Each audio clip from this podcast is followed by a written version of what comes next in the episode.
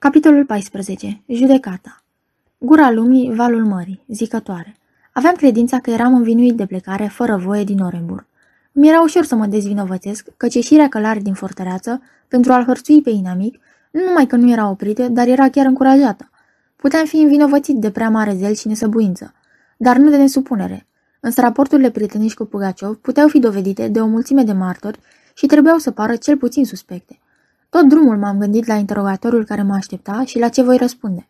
M-am hotărât să spun tot adevărul în fața judecății, presupunând că acest mod de a te apăra este cel mai simplu și cel mai sigur. Am ajuns la cazan, care era ars și pustit. Pe străzi, în loc de case, se vedeau movile de tăciuni și pereți afumați, fără acoperișuri și fără ferestre. Erau urmele lăsate de Pugaciov.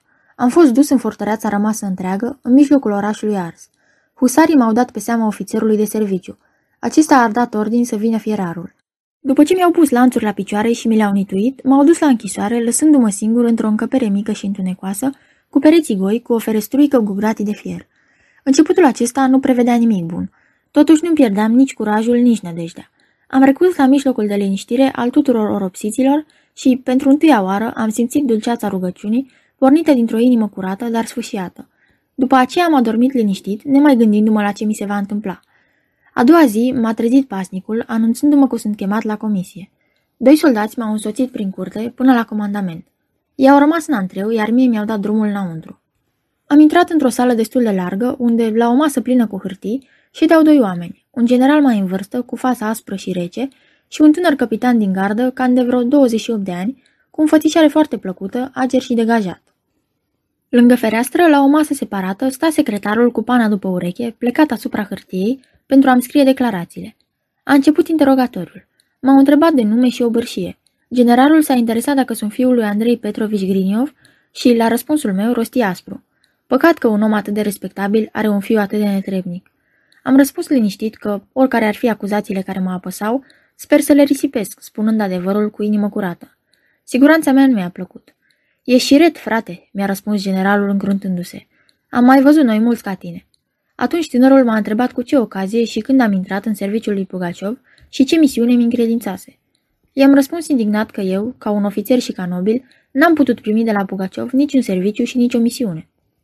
Atunci, are început capitanul, cum se face că acest ofițer și nobil este singurul cruțat de uzurpator, în timp ce toți camarazii lui sunt omorâți? Cum se lămurește că același nobil și ofițer petrece prietenește cu răsculații, primește de la șeful lor daruri ca o șubă, un cal și o jumătate de rublă? Cum s-a iscat prietenia asta ciudată și pe ce s-a bazat ea, dacă nu pe o trădare sau cel puțin pe o lașitate josnică și criminală? M-am simțit adânc jignit de cuvintele ofițerului de gardă și am început să mă dezvinovățesc cu multă înflăcărare. Povesteam cum a început cunoștința mea cu Pugaciov, în stepă, pe Viscol, cum m-a recunoscut și m-a cruțat la cucerirea fortăreței Belogorskaya. Am spus că nu mi-a fost rușine să primesc ciuba și calul, dar că fortăreața Belogorskaya am apărat-o din toate puterile împotriva nelegiuitului. În sfârșit, m-am referit la generalul meu, care putea mărturisi zelul de care am făcut dovadă în timpul groasnicului asediu al Orenburgului. Bătrânul a luat de pe masă o scrisoare deschisă și a început să o citească cu glas tare. La întrebarea excelenței voastre în privința sublocotenentului Griniov, care ar fi amestecat în ultima răzmeriță și care ar fi intrat în legătură cu nelegiuitul, contrar îndatoririlor de serviciu și jurământului, am onoarea a raporta următoarele. Sublocotenentul Griniov a fost în serviciu militar la Orenburg de la începutul lui octombrie 1773 până la 24 februarie din acest an, dată la care a părăsit orașul și nu se mai găsește sub comanda mea. Am aflat de la fugari că ar fi fost în slobozia lui Pugaciov și că ar fi mers cu Pugaciov la fortăreața Belogorskaya, unde fusese mai înainte în serviciu. În ce privește conduita lui, pot. Aici a întrerupt lectura, spunându-mi aspru. Ce vei spune acum în apărarea ta? Voiam să continui cum începusem și să lămuresc legătura mea cu Maria Ivanova, cu aceeași sinceritate cu care vorbisem de toate celelalte. Dar am simțit odată un dezgust de neînvins. Mi-am dat seama că, dacă îi voi pomeni numele, o vor chema și pe ea la cercetare. Și la gândul că numele ei va fi amestecat cu clevetirile josnice ale răufăcătorilor și că ea însă își va fi chemată la confruntare cu ei, la gândul acesta îngrozitor am șovăit și m-am încurcat. Judecătorii, care începuseră a mă asculta, Parese, cu oarecare bunăvoință, văzându-mi tulburarea, au devenit iar bănuitori. Ofițerul de gardă ceru să fiu confruntat cu denunțătorul principal. Judecătorul dădu ordin să fie chemat răufăcătorul de el. M-am întors repede spre ușă, așteptând să-mi văd acuzatorul. După câteva momente, am auzit zângănind niște lanțuri. S-a deschis ușa și a intrat Schwabrin. M-a uimit schimbarea lui. Era îngrozit de slab și de palid. Părul care nu de mult era negru ca smoala, albise cu totul. Barba lungă îi era încălcită. Și a repetat învinuirile cu un glas stins, dar îndrăzneț. După spusele lui, eu fusesem trimis de către Pugaciov la Orenburg pentru spionaj. În fiecare zi când ieșeam la luptă, dădeam informații în scris de cele ce se petreceau în oraș. Până la urmă, am trecut pe față de partea lui Pugaciov, plimbându-mă cu el de la o fortăreață la alta și căutând cu orice presc să-mi nimicesc tovari și trădători, pentru a le lua locul și a mă folosi de distincțiile acordate de uzurpator. L-am ascultat tăcut și m-a mulțumit un singur lucru. Ticălosul Jvabrin n-a pomenit deloc numele Mariei Ivanova, fie că amorul lui propriu ar fi suferit la gândul acela care l-a respins cu dispreț, fie că în inima lui pulpuia o scânteie a acelui sentiment care mă făcuse și pe mine să tac. Oricum, numele fetei comandantului fortăreței Belogorskea n-a fost rostit în fața comisiei. Eu m-am întărit și mai mult în hotărârea mea.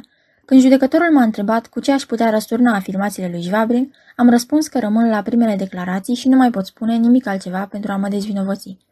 Generalul a dat ordin să fim duși. Am ieșit împreună. L-am privit pe Jvabrin liniștit și nu i-am spus nicio vorbă. El a surâs răutăcios și mi-a luat-o înainte, ridicându-și lanțurile. Am fost dus din nou la închisoare și de atunci nu m-am mai chemat la cercetări. N-am fost martor la lucrările despre care mai rămâne să informez cititorul, dar lucrările acelea mi s-au povestit așa de des și toate amănuntele mi s-au întipărit în minte așa de bine, încât le știu ca și cum aș fi fost de față. Maria Ivanova a fost primită de către părinții mei cu căldură sinceră, caracteristică oamenilor de demult. Ei priveau putința de a adăposti și a ocroti o biată orfană ca pe un dar de la Dumnezeu. Curând s-au atașat sincer de ea pentru că nu se putea să o cunoști și să nu o iubești. Dragostea mea nu-i mai părea tate o prostie, dorința cea mai fierbinte a mamei era ca Petrușa al ei să se însoare cu simpatica fata a capitanului. Vestea despre arestarea mea a surprins toată familia. Maria Ivanova povestise părinților mei atât de simplu despre ciudata mea cunoștință cu Bogaciov, încât ei nu numai că nu se îngrijorau, dar chiar rădeau uneori din tot sufletul. Tata nu voia să creadă, pentru nimic în lume, că aș fi fost în stare să mă amestec într-o asemenea răzmeriță ticăloasă, care avea ca scop răsturnarea tronului și nimicirea nobilimii. Pe Saveliș l-a cercetat foarte aspru. Uncheașul n-a tăgăduit că fusese moaspetele lui Emel Pugaciov și că, într-adevăr, nelegiuitul mi arătase bunăvoință, dar el jura că n-a auzit niciodată despre trădare. Bătrânii s-au liniștit, așteptând cu nerăbdare vești bune. Maria Ivanova era foarte îngrijorată, însă tăcea, fiind foarte reținută și plină de modestie. Au trecut câteva săptămâni. Deodată tata a primit o scrisoare din Petersburg de la ruda noastră, prințul B. Acesta îi scria despre mine. După introducerea obișnuită, îl anunța cum că presupunerile că aș fi luat parte la complotul răsculaților s-au dovedit din nenorocire foarte întemeiate și că trebuia să mi se aplice pedepsa capitală, dar că împărăteasa, din respect pentru serviciile aduse de tatăl meu și pentru anii lui înaintați, a hotărât să-i grațieze fiul criminal. Cruțându-l de la o moarte rușinoasă și dând poruncă să fiu surghiunit pentru totdeauna într-un deportat ținut din Siberia. Lovitura asta neașteptată numai că nu l-a omorât pe tata. El a pierdut obișnuita aitărie sufletească și își revărsa amărăciuna, de obicei tăcută, în tânguirea mare. Cum? spunea el într-una ieșindu-și din fire. Fiul meu a luat parte la răscoala lui Pugaciov? Dumnezeul meu, unde am ajuns? Să-l cruțe împărăteasa de la moarte. Parcă mi mai ușor așa? Nu condamnarea la moarte e grozavă. Străbunul meu a murit pe eșafod, apărând ceea ce în conștiința lui el socotea sfânt. Tatăl meu a suferit împreună cu Volânski și cu Hruciov, dar unui nobil care să-și calce jurământul și să dea mâna cu tâlharii, cu ucigașii, cu robii fugiți, ce rușine pentru neamul nostru. Speriată de deznădejdea lui, mama nu îndrăznea să plângă față de dânsul și se silea să-i redea curajul, spunând că poate ceea ce se aude nu-i drept și că mai întotdeauna părerea oamenilor e schimbătoare. Tata rămânea neconsolat. Maria Ivanova se chinuia mai mult ca toți. Fiind convinsă că aș fi putut să mă dezvinovățesc dacă aș fi vrut, ea a ghicit adevărul, socotindu-se vinovată de nenorocirea mea. Își ascundea lacrimile față de toți, gândindu-se mereu cum să mă scape. Într-o seară, tata sta pe divan, răsfoind pe o dvarnă calendar, gândurile însă îi erau departe și lectura nu mai producea asupra efectul obișnuit.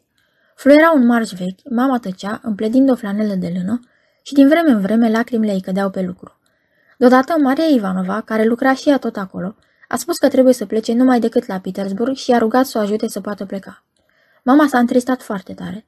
Pentru ce să te duci la Petersburg? Vrei să ne părăsești și tu? Maria Ivanova i-a răspuns că tot viitorul ei atârnă de acel drum, că ea, fiind fica unui om care a pătimit pentru credința lui, se duce să caute protecția și ajutorul oamenilor cu influență.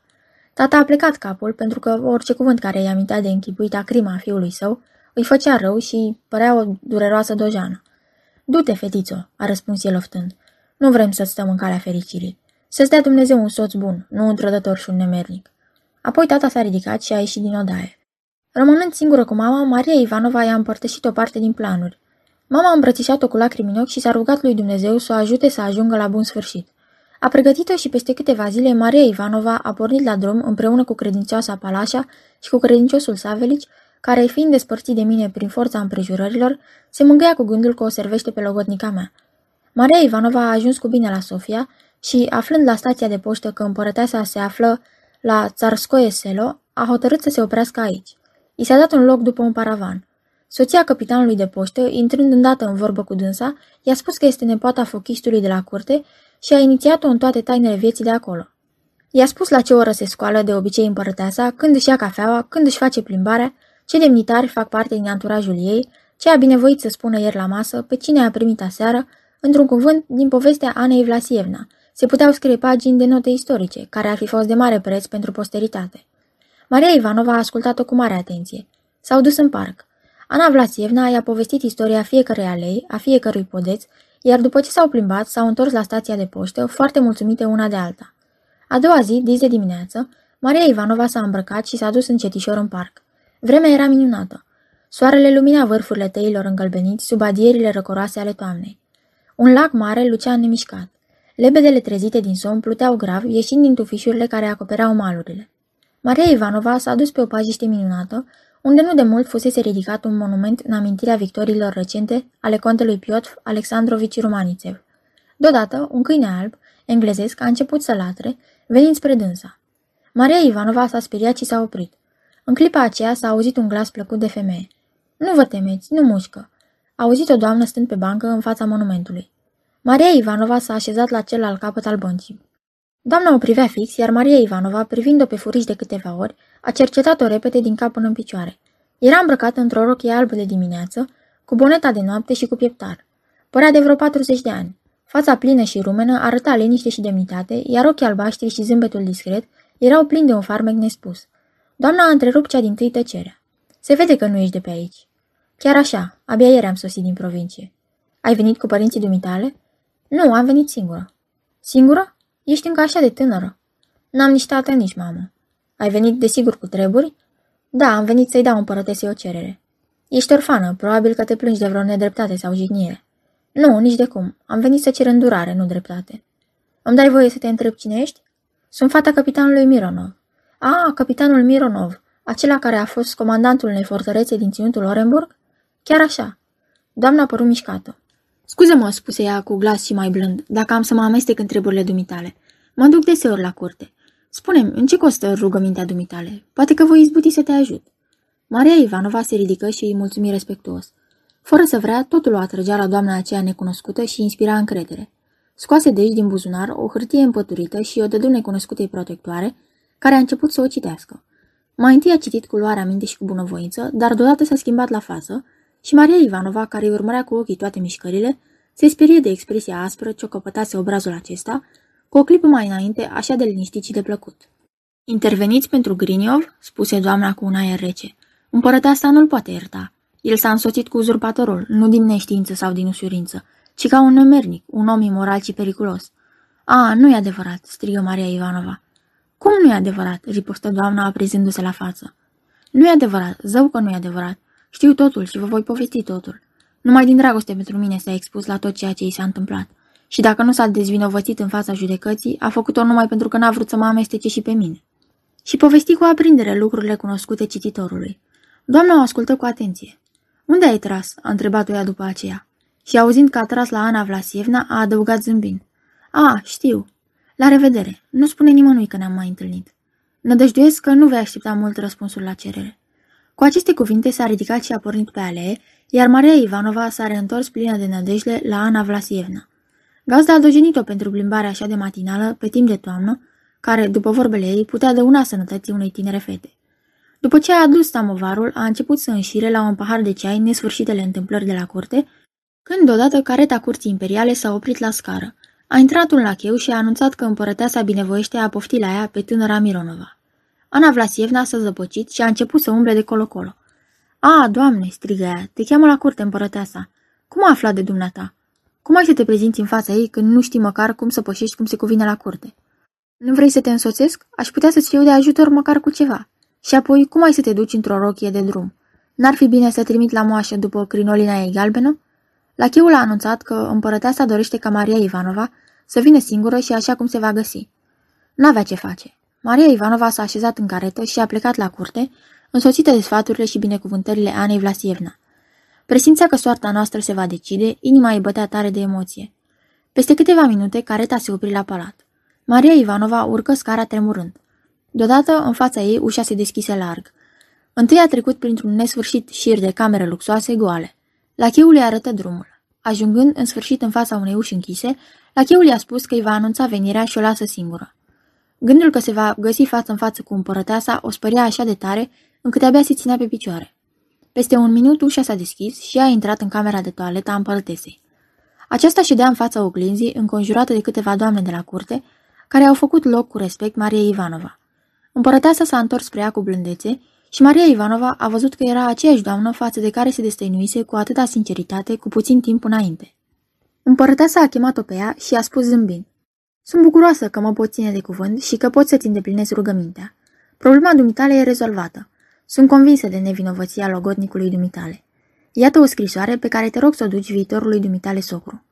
Maria Ivanova a luat scrisoarea cu mâna tremurândă și a căzut plângând la picioarele împărătesei, care a ridicat-o și a sărutat-o.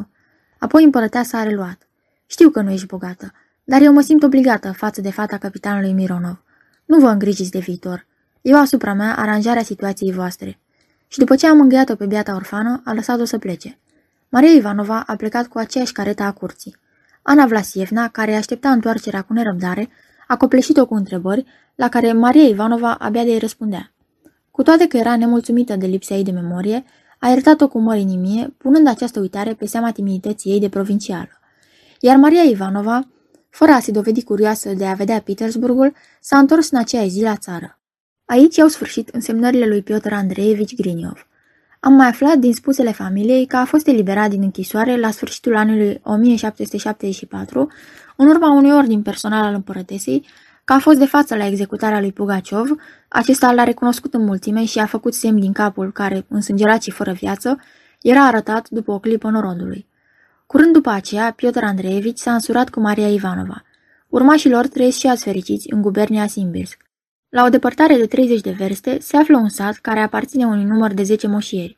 Într-una din casele boierești ale acelui sat se află, pusă în ramă, o scrisoare autografă a Ecaterinei a doua.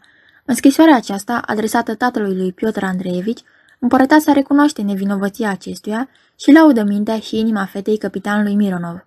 Manuscrisul lui Piotr Andreevici Griniov ne-a fost dat de către un nepot al său, care a aflat că lucram la operă despre timpurile descrise de bunicul lui.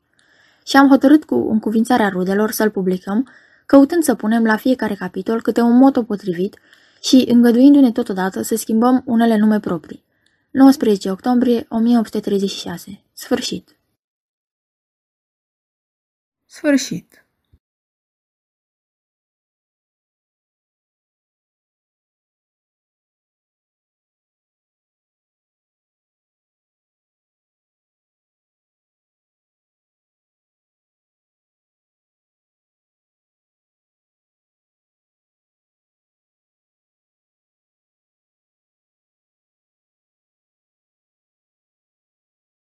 Aceasta este o înregistrare Cărțiaudio.eu. Această înregistrare este citită cu respectarea legislației în vigoare pentru Cărțiaudio.eu. Copierea, repostarea, multiplicarea, vânzarea, închirierea și sau difuzarea publică a acestei înregistrări, fără acordul scris al Cărțiaudio.eu, constituie infracțiune și se pedepsește conform legilor în vigoare. Pentru noutăți, vă invit să vizitați site-ul www.cărțiaudio.eu și să ne susțineți cu un like, subscribe și follow pe canalul de YouTube Cărți Audio. Vă rugăm să îi susțineți prin donații pe naratorii voluntari ai acestui canal și site. Vă mulțumim și vă dorim audiție plăcută în continuare.